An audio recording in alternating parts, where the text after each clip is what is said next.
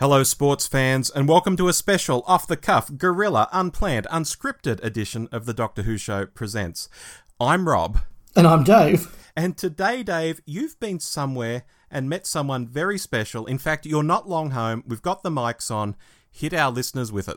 Yes, so Rob, you recall about three years ago, I went to a very large Comic Con style convention here in Melbourne to meet Peter Capaldi, and after which I said, never ever again would I give that company my money. Mm, what was it? It was crowds, it was all sorts of things. Crowds, cost, management, it was, was not a pleasant experience, Peter Capaldi aside, who obviously was great. Mm, Then they announced a few weeks ago that they were doing another one, and they had Christopher Eccleston. Right? And so I gave them my money. of course you did. and look, it, it, it was a obscene amount of money, even just for an autograph. yeah. I was very hesitant, but look, he is, as you know, my favourite of the new Doctors. And, you know, I was thinking about it when, when I got Davison and McGann's autographs in my book, mm-hmm. and I then had Doctors 5, 6, 7, 8, I can remember thinking at the time, that could be it, Yes. because I'm, I'm not going to get Tom. I just accepted I'm not going to get Tom. And uh, I thought getting any modern Doctor is going to be very, very hard, particularly Eccleston, because he doesn't do a lot of Doctor Who conventions. Yeah, when we're talking in person, of course. I mean, because Tom signs any bloody thing and sends them all over the world, but you mean actually seeing him in front of you. actually actually seeing and Yeah, getting yeah, yeah. absolutely but but since then i've met peter capaldi and i have now met christopher eccleston so that was very exciting Well, let's go through it because I think there would there was a Q&A as well, but the signing was first in the day. uh, yes so the signing was the first thing that i did he was doing photos and autographs so to give listeners a bit of an idea of the costs and the time involved uh, eccleston was only doing the melbourne leg of the con and only doing today this sunday so only one day that one day ticket was about $40 Right. an autograph with him $190 Ooh. a photograph $200 Yeah. So for, for uk listeners you can sort of halve that and give you an, an idea. So you're looking at £100 for all of that. Or you could buy a vip ticket which got you front of the line and a photo and an autograph which didn't cost that much less than just buying a photo and an autograph i've got to say. It was $450 so serious serious money here. And and look i will just again give a bit of a kicking to the modern Comic Con style convention because I'm not a fan, mm-hmm. and, and and the days of sort of going along to cons, having a leisurely time, you'd be guaranteed you'd get to see the guest and get an autograph. It was all sort of very relaxed. Are, are very much not what happened here. I got there before the event started, and I spent 40 minutes in the queue to get in the building Right. to, ma- to make sure I was quickly into the building. Now, because of my experiences last time, I then went directly to the Christopher Eccleston autograph queue for his 11 o'clock autographing session. Um, and at that point, I was 12th in the queue, so I thought, you're looking pretty good here. There's an hour session in the morning, an hour in the afternoon. I thought, 12 deep, I'm going to be pretty good. And then I thought, oh, there's going to be a lot of Uber fans with jump the line passes. How, how many of those can there be? Maybe I'll end up being 22nd or 32nd. Yeah. Uh, there were about 45 of these people with these ticket holders. Yeah. And what the con was doing was if somebody came along with a jump the line pass and some mates, they let their mates jump the line with them. No, that's not that's not on. That was not on, but I just couldn't bring myself to be the guy to like point it out because at least I was 12th in the normal person cheap queue. Uh, but it was so so so another hour before his autograph session started. Uh, then another 40 minutes while all the Uber fans who paid lots of money jumped the queue ahead of me. And then finally, I did get to the front of the queue and I did get to meet Christopher Eccleston. So two and a bit hours in a queue. Uh, not the way I really want to spend a Sunday, but it was. It's one of those wonderful things. Like he he was obviously trying to be personal and charming and engaging and look you in the eye and do all the rest of it, and also acutely aware that there are hundreds of people in this queue to see him, and he's got 20 minutes left in that session, and just trying to pump them through whilst not being a dick. And mm-hmm. he he did that balance. I think as well as anybody could. He he certainly took the time to acknowledge me, say a couple of things, do the autograph, thank me for my time. You know, make make me feel like this was a personal moment. All of about thirty five seconds. Right. So it wasn't that personal experience, but that's not down to him. It's down to the, just the the sausage factory nature of cons. Yeah. Uh, at this point, my friend Mark not not the Mark from Forty Two Doomsday, another Mark in fandom. Uh, he he he'd rung me because he'd come by the autograph queue earlier because he wasn't going to pay money for an autograph, and you know, fair enough. and uh, he, he rang me. He said the queue's already building for his midday Q and A session. Um, the moment you've got your autograph, get out, get out here now and join me in the queue. So so we did. Unfortunately, it was a bigger venue than last time, and I think anybody who tried to get in did get in. And I've got to say, his one-hour Q and A is one of the best I have seen from any Doctor Who actor. Oh, well, look, before we get to that, I do have two questions. I want to backtrack a little. Yeah. The first is to play devil's advocate on on the, the costs of these things because we, we listen to other podcasts where people lament, oh, it should be free or it should be 10 bucks or something. But given how long that line was, Dave, people paying 190 bucks a pop. If that autograph was free, how long would the line have been? Yeah, look, that's that's a really interesting point, and I'm very aware that we're not going to get the number of guests and guests at the price that UK people do because you, you're paying an airfare, not a train fare. Yeah. So, so I get that, and I also get that the price is a way to um, artificially limit demand for for the autographs. But given that they really didn't seem to have capped sales, Right. um, you know, it's it's not as though they were being all that careful with demand. But you're absolutely right. If they were free, that queue would have been even longer. Uh, so it's um, there's no perfect solution. I get that. Yeah, because I do listen to these podcasts and they bitch and moan about it. And I think, well, the obvious question is, well, what if they were free? What would that look like? And no one ever wants to touch that because I think it's a bit of common sense that the line would be from here to Bendigo or something like that. Look, that's right. But but by the same token, Peter Capaldi three years ago was hundred.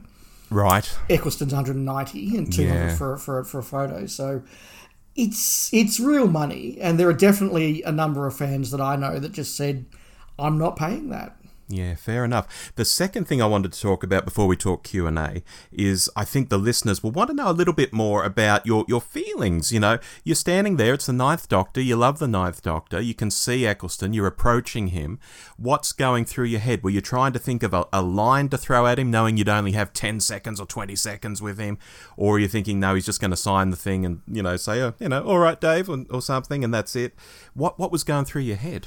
I must admit, as I got a bit closer to the queue, I did actually get fan glee, and I was you know al- al- Really? almost a kid again. Like, oh wow, it's it's Christopher Eccleston. This is actually really quite exciting because because Yeah. I'm a genuine fan of both his Doctor and him. I think he's a really good actor. And you asked what I sort of went out to say, and and, and it was that sort of I wanted to convey a sense to him of. I'm, I'm not just, and I don't mean this in a pejorative sense, I really don't. I'm, like, I'm not just a Doctor Who fan, I'm a fan of you and your work.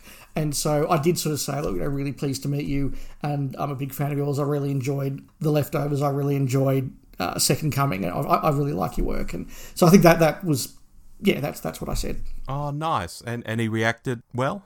He did, he did. He he, he sort of, you know, took took that as a really nice compliment and smiled and, you know, oh yes, I'll make it out to David. Yeah, but kind of trying to get through the motions as quickly as he could while still sort of acknowledging what I'd said and saying hi and, and you know, making it look as though he actually cared, Yeah, which, which is important. it's tough in those situations. I mean, I've been to Supanovas where I've been in that sort of scenario, but then I've I've been in other situations where there's been no queue for someone and they're and they're happy just to talk and talk and talk. And wouldn't it be lovely if there was no queue for Christopher and you could just talk to him for ten minutes? But it's never going to happen. Absolutely. I mean, in fact, the actor in the queue next to Christopher Eccleston was a guy called Matt Matt Duran or Matt Doran, or, or I'm not quite sure how it's pronounced, who has apparently been in a number of things I've never heard of, but uh, was advertised as being in Attack of the Clones. And uh, I must admit, when I read his name and saw that, I, I didn't know who he played, and I checked out IMDb.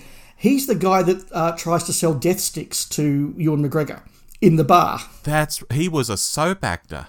I He was think. a soap actor, I think he might have been a home and away actor or something like that. Yes, yeah, Yes. yeah. Would you, like I- to, would you like to make death sticks? Yes, that, that guy, and I must admit, when I sort of looked across at him doing his autograph line, I go, oh, yeah, that is that guy. Okay, he, he was in Star Wars, yep. One, Yeah. one, one scene, three lines, but yeah, that's cool. I had that experience with Bonnie Piesse, who played uh, the young Aunt Beru in episode three, and there was no one lined up for her at a Supanova. This must have been like 2009 or 10 or something like that. And I talked to her for ages about, you know, working with George Lucas and things like that. It was really cool. Anyway, we're getting off track, and we do want to keep this nice and short. Um, so I will- just sort of say, though, um, on Christopher acknowledging people. Um, Yes. For those, for those who listen to the Goodies Pirate podcast, Tom from that podcast was along, and he he paid for the Uber fan experience, and so he was Mm-hmm. at the front of the photo queue. And Tom came with a Patrick McGoohan jacket from Prisoner Right. uh, with, with a little badge. And Eccleston, when he when he saw him, said, "Oh, you're dressed as the prisoner. That's one of my favourite series." So did Nice. get a, did get a reaction there, which was good. Nice. That is awesome. Yeah, But then, Dave, the Q and A. Did you get a good seat at least? I got a good seat. We were probably six or seven rows from the front. Really Nice. good view. They had proper video screens sort of up, so you could either watch little Christopher on the stage or videos of him sort of at the side. So very good set, set up. That that was done well, and they had a host who's done a lot of cons down here to facilitate the Q and A and. Did remind people to actually make sure you have real questions and you've thought about them and you're, you, you- you're not just here to gush and take everybody's time, which was, I think, very appropriate. And, and I've I've seen that not done, and it does lead sometimes to some frustration. So that was well done. Very good. I've seen that done once before. A Hayden Panettiere. She was the cheerleader in uh, Heroes, and there were some hard and fast rules given out before hers. But at some of them, yeah, it's been a free for all and a bit embarrassing at times. A little bit, yes, a little Yeah. bit. But no, this was was very well run, and I will say that Eccleston was very very interesting to watch. Um, up there with Bruce Boxleitner in terms of people I've seen in this sort of forum doing very very well. Like, like you know, I've seen Sophie Aldred in much more intimate forums, and, and that's a whole different experience. Or Elizabeth Sladen, you know, different experience. But in, in this sort of real cookie cutter big auditorium, you've got an hour uh, sort of thing. Eccleston's up there with Boxleitner as just both passionate about the subject, genuinely interesting to listen to, but also clearly doesn't give a damn what people think of him or his answers. Right. And, and gives you the unvarnished truth. And that was very honest. And I'll, I'll give you some examples soon of some very blunt comments that he, he did make about a couple of things and people. Oh, I'm looking forward to that. I was going to say, does it feel like he has his convention patter sorted out? Because you know, convention people, they get their convention stories sorted out and then they just tell the same stories. Or does he feel like he's genuinely answering things for the first time?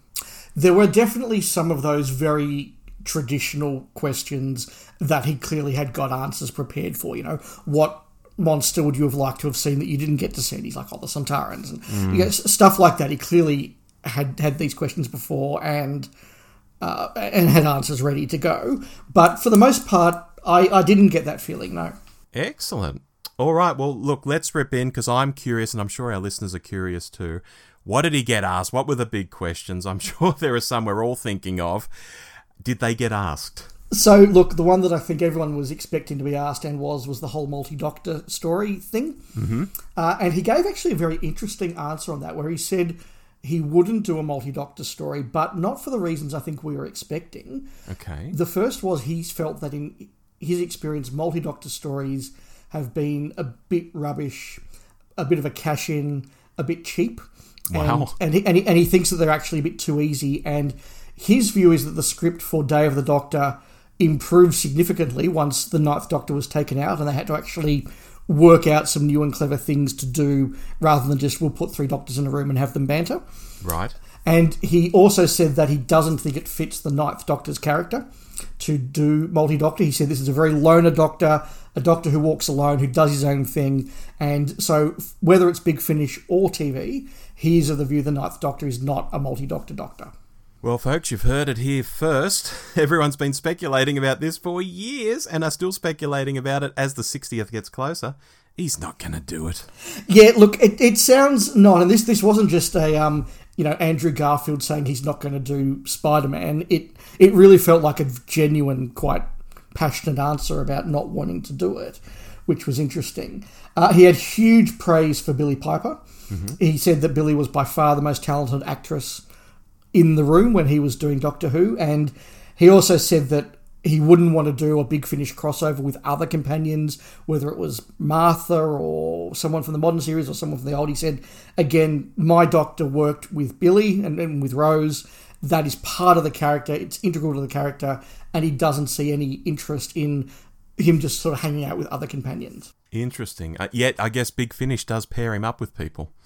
That's true. So um, I don't know quite how that'll work and what his veto is, but um, he he did sort of he did give this idea of a very particular picture he has of his doctor, Yes. and, and that it is a very lonely, quiet, aggressive, determined sort of doctor who doesn't just hang out with lots of people for fun. Interesting. Did anyone bring up the you're only doing Big Finish for the cash? I mean, he said it himself originally. Uh, he didn't say that. He said that he's actually starting to really enjoy Big Finish and that it's giving him a chance to do a few things with the character that he ha- perhaps hadn't been expecting. One interesting comment he did make in regard to that is he said, in his view, there are only three doctors who hit the ground running and were not significantly better in their second series than their first, Mm. being Hartnell, Troughton, and Tom Baker. Interesting. So he, his view, and we've discussed this on the podcast before, that most doctors are a lot better in their second season than their first. That's right. And he was very much of the view that that was the case, and actually seemed a little bit sad that he didn't have that chance to do that second season and and be even better as the Ninth Doctor, and that maybe now that he was doing Big Finish, he was starting to feel that he could do a bit of that. Interesting. Yeah, look, because I've, I've started to think a, a bit about this as he's going to be doing more Big Finish in the future. He did come out and say, look, quite frankly, in the year of COVID, I needed the cash. I've got kids to pay for. You know, he's, he's divorced from his wife or at least separated. He's got kids he's got to take care of. I needed the work. And people do get upset when people talk about this because they don't want it to think of it being a cash grab. But I think that's what it originally was because that's what he couched it as. But I do wonder if, as he's making more, he's now actually warming to the idea of, oh, I can make these audio things and they're kind of fun and people do sort of love that I was the Ninth Doctor the more conventions I go to around the world. And here he is, you know, at the far end of the world. I mean, you can't go much further, probably New Zealand, perhaps. Um, and, and we all love him down here as well. And maybe that sort of love is, you know, being reflected in the way he's approaching Doctor Who now. Yeah, I certainly got that feeling from him. It was very interesting listening to him because he's somebody who is, as we know, very much steeped in his working class Salford roots, and he talked about that a lot. A lot of his answers actually came back to that and reflected that. Uh, for example, when he was asked, if you could really travel anywhere in time and space, where would you go? He said, I'd want to go back to Salford in the 1920s and the 1930s and see my grandparents and my parents growing up in that time and what life really would have been like for the poor people in Salford in, in that era of, um, of time, which was a very interesting and I think quite more personal answer than you get from, from a lot of doctors to questions like that. Mm-hmm. And also, he got some questions about acting and, and everything. And I'll, I'll lump sort of some answers together here because he did talk about his craft in a very thoughtful way, as you'd expect a career successful actor to do. But he also said that he, he also sort of a couple of times he said, "Look, I'm going to sound pretentious here. I'm sorry, I don't mean to be pretentious." And he was sort of very aware he didn't want to be one of those over the top, you know, talking about their craft type actors. I'm an actor. Yeah, and, and, and he said, you know, when I when I did when I did Macbeth, I think it, I think it was Macbeth. He did certainly when he's done Shakespeare. He said, look, I can do all the acting and I know how the different things work and relationships with an audience and all the rest of it, but I'm not an intellectual. I don't sort of talk about what's the thought process happening in this character's mind that's got from here to there. It's all about the actual acting in in the role and that with a different audience each night in the theatre, you can get a different sort of performance from an actor. And, and he talked about how on TV he treats the camera as a third person, and the way that he interacts with the camera changes depending on the character. So when he did do uh, something like The Leftovers, he really treated the character as an intimate sort of companion that he could be very natural with. Whereas when he was with Doctor Who, he was always very aware of where is the camera and how can I perform to this camera? And, and, and so he had sort of different ideas there. So it, it was very much about the craft, but in a much more practical way than I think some actors talk about. Uh, he did say that one of his favourite scenes was that interaction with the Dalek, that, that first time he confronts the Dalek in Dalek. How he had to be both angry and terrified, but also, in his words, cowardly and th- showing the doctor's negative side and this angry, cowardly bullying aspect that the doctor can have if it's not under control, and how he really enjoyed doing that. So I thought that was very interesting. Um, a couple of the more controversial things he said. Oh, yes, please. Uh, he was telling one anecdote at one point about turning up late to the uh, reading of the, the script for Dalek, and he said that uh, it was the fault of the director who uh, had been keeping him busy with his previous story, and quote, this man couldn't direct piss into a bucket. That's some Salford coming out right there. Very, very much so. He was uh, very, very uh, brutal what he thought of that director. He got a question about Marvel, and after the question had been asked, he looked at the, the, the question and said, You're talking about Thor, aren't you? yes. I was hoping that wouldn't come up. right. And uh, he did. He did say that he felt very unhappy with uh, the Thor movie that he did, Thor 2. Mm-hmm. He said that he was very much misled in the negotiations. They said a number of things about the plot and the aspect and the character that weren't true, and they completely misled him on how much makeup time would be required. He said, I thought I was going to be doing this fun comic book movie, and instead I spent six hours a morning in makeup to be completely hidden and then have this really bizarre, not very good script basically mm. treated like Shakespeare. And yeah. and he said the director was really trying to do something and couldn't do it because of what the Marvel powers that be wanted to do. He said that Chris Hemsworth, who was a lovely guy, like down to earth, just a good bloke, was always trying to, hey, could we do a bit of a joke here? Or maybe if we did this this way, it would be funnier. And the, the Marvel powers have been like, no, that's not the movie we're making. And Eccleston said he wished that he could have been in Thor Ragnarok because that's clearly what Hemsworth wanted to do and what they all thought the movie should have been. That much more fun, interesting, witty kind of film. I was um, about to say just that. It sounds like he would have had a better time with Taika Waititi. It is that is basically what he actually said. So, so wow. that was very good. Um, and he and he did say he had a real problem with the Marvel higher ups and the the way that they treated you know secrets and plot outlines, and they'll sit him down and go, "Now we need to explain to you that we can't tell you this." And he's like, "Nobody cares. Nobody cares. Stop, mm. stop being so precious about this stuff." So. Uh, that was really good, but he said he would go back to Marvel if he didn't have to spend that much time in makeup. So we'll see. Oh, I'm not sure he'd get asked back with the way he's been talking about him, though. No, probably not. Um, mm. John Barrowman was brought up. Really? Um, now, this is interesting because we keep thinking people people like us who do podcasts or involved in various parts of Doctor Who Twitter, we kind of feel that feel like everybody is everybody's up to date with the gossip which obviously isn't the case. A lot of people are just fa- fans, and they don't know that you know what the latest Twitter scandal about John Barrowman is. So at one point he was asked, "Do you wish you could have done some Torchwood?" And he said, "Well, who would be in it?" And they said, "Oh, you know, maybe the new people like um, Ianto and and everything's in." Oh yeah, well that, that's fine. I, I enjoy that as actors. As long as it's just them that's in it, I'll do it. And Ooh, okay. then later on, somebody said, "We know Rose is your companion, but would, would you have liked to have spent more time working with any of your other companions?" He said, "Rose is my only companion." And they said, "Well, no, like you had other companions like like Captain Jack." He said, "No, Rose was my only companion." And at this stage, a few of us were sort of like looking over this question, thinking, "Stop now!"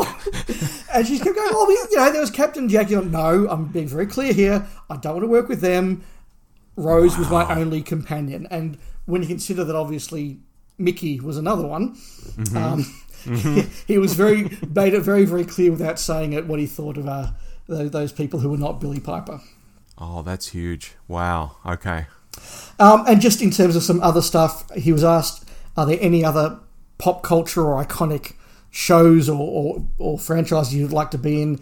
And he said he would have loved to have been in the attempted relaunch of The Prisoner. Okay. And he said that what they made was a bit of a disaster, and he's glad he wasn't in the end. He said Children of the Stones, which yes. is a very obscure little show from with um with Gareth Thomas from the seventies. He said he would love to do a rebit of that, and he said he would love to play Cat Catweasel. Yeah, yeah, he could do it. He's getting old enough now to do that, I think. I think so. I think he would be a fantastic Catweasel. And he also said that the show he's currently working on, Dodger, is the favourite thing he's done for TV in a very long time, and how much he's enjoying that. In his words, we took the middle class blonde kids out of this out of the Dickens story and mm. we just focused on the really cool working class people. Fagin and Dodger and, and, and, the poor people and Nancy and Bill Sikes we're, you know, the interesting characters. So we've got rid of the middle class blonde people and we're doing the interesting working class people. And uh, he said that he's really enjoying working on that. Now given that season one of that is currently being broadcast in the UK he did say, I am working on this, and an announcement will be made very soon relating to me working on this. So uh, I think that could be a bit of a scoop, depending on what's actually out there already. Oh yeah, I'm look I'm looking forward to seeing that. Actually, I think it could be interesting. Yeah, I'm I'm very very keen. It's it's a very interesting concept. It's obviously being done as a CBBC production, so I don't know quite where it's going to be pitched. Um, but yeah, no, I'm very interested to see that. And, and look, Christopher Eccleston playing Fagin is just a wonderful idea that I need to see. Awesome. So, Rob, they're really the, the main things that I've been able to scribble down and that I remembered from his Q and A.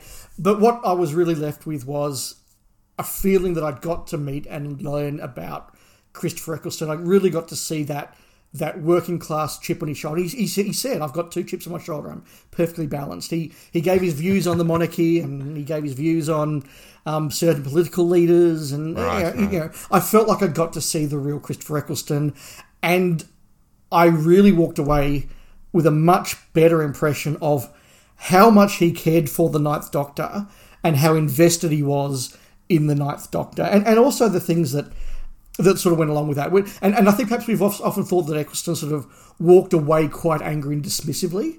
Mm. And, and, maybe he did walk away quite angrily. And he, as I say, there are some things he's not got fond memories of. But he's obviously very aware of the character and a lot of fun for the character. And the final thing I'll say is he's got a huge regard for Russell T Davies. There were a number of times where somebody said, I really like the way you did this, or you said this, and he said, No, I need to stop you. Russell T Davies did that, or Russell T Davies wrote that line. I'm just the actor. Russell needs the credit. And he then sort of went on at one point to sort of do a bit of a, a monologue where he said, I want to support what Alan Rickman said when Alan Rickman won an award. And he got up and said, I didn't win this award, my character did because the writer wrote a good character. And Eccleston said several times that he doesn't want to be one of those actors who's like, Yeah, I gave an awesome performance and I did this line and I did this line. He said, No, no, no.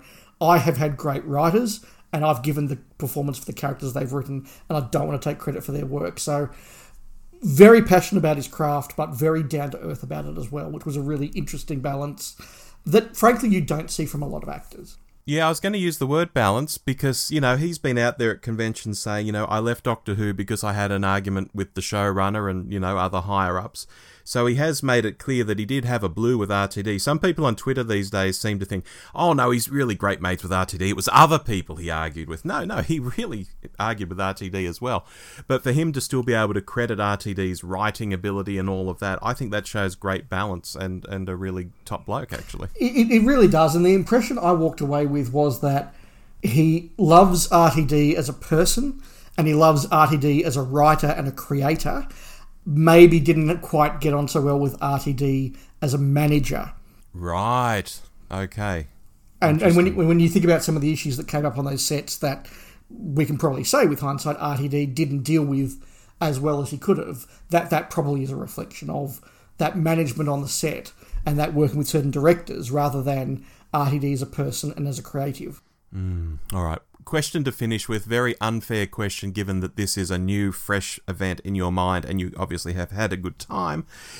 How does it relate, or how does it reflect on uh, meeting other doctors going back decades? I know it's very hard to compare something that happened 20 years ago with something that happened earlier today. How does it how does it all fit in? Was it the most interesting doctor you've seen? Most insightful? How does it how does it fit in? It is hard to compare because I think about I've met Colin Baker twice and met him and spoken yes. to him and spent time with him. So, did I feel as though I got on as personally and was he as lovely as Colin Baker? No, I can't can't say that. But but in terms of the combination of passion and honesty, I think he's probably the top of the list. Wow. In, in in that Colin Baker, for example, you know, his career's done. He's basically retired. He doesn't mind what people say, but Colin is a very polite gentleman Mm. And, and so he's very careful about what he says. Peter Davison uh, is happy to throw a few spears, but kind of is clearly relishing doing it when he does. Um, and, and, Peter Capaldi is still a working actor who still has to keep his bridges not burned. Um, and, and is again probably a bit more old school. Whereas with Eccleston, the thing that we all think we all walked away with was just that was unvarnished, that was honest, that was the true man. And the feeling that I got, look, maybe it was just a really good performance, I don't know. But the feeling I got was that we got answers as an audience that were the same as if an individual person had just chatting to him at the pub and, and, and ask the same questions. Oh, that's marvelous. Well, look, thank you so much for turning your mic on and chatting with me this afternoon about it. Because I was, I was keen not just for the show, but actually to hear your experience anyway. yeah, no, thank you. It, it, it, sort of all came out of um out of nowhere. We only found out about him a few weeks ago, and yeah, I, I walked away very very happy. Um, which, given the number of queues that I stood in, and the length of time I stood in the queues, you know, is is is quite a feat. I will say though that I, I genuinely do feel sorry for no doubt a number of people who didn't turn up ready and expecting what I, I knew I was going to get and, yeah. and didn't rush to queues and very possibly missed out on stuff they paid for or expected and that's that's a very sad aspect of modern fandom. But hey, I got to meet my favourite new series Doctor, which is something I never expected I'd do, so you know, it was a good experience, I'm happy. Brilliant. Well, look, on that bombshell, join us next weekend for the List Makers, where we look at top five mistakes in Doctor Who. But until then, Dave, uh, I guess I've been Rob. And I've been Dave. You've been you. Very good. And, and Christopher Eccleston's been Christopher Eccleston. Fabulous. All right. Speak soon. Bye now. Bye.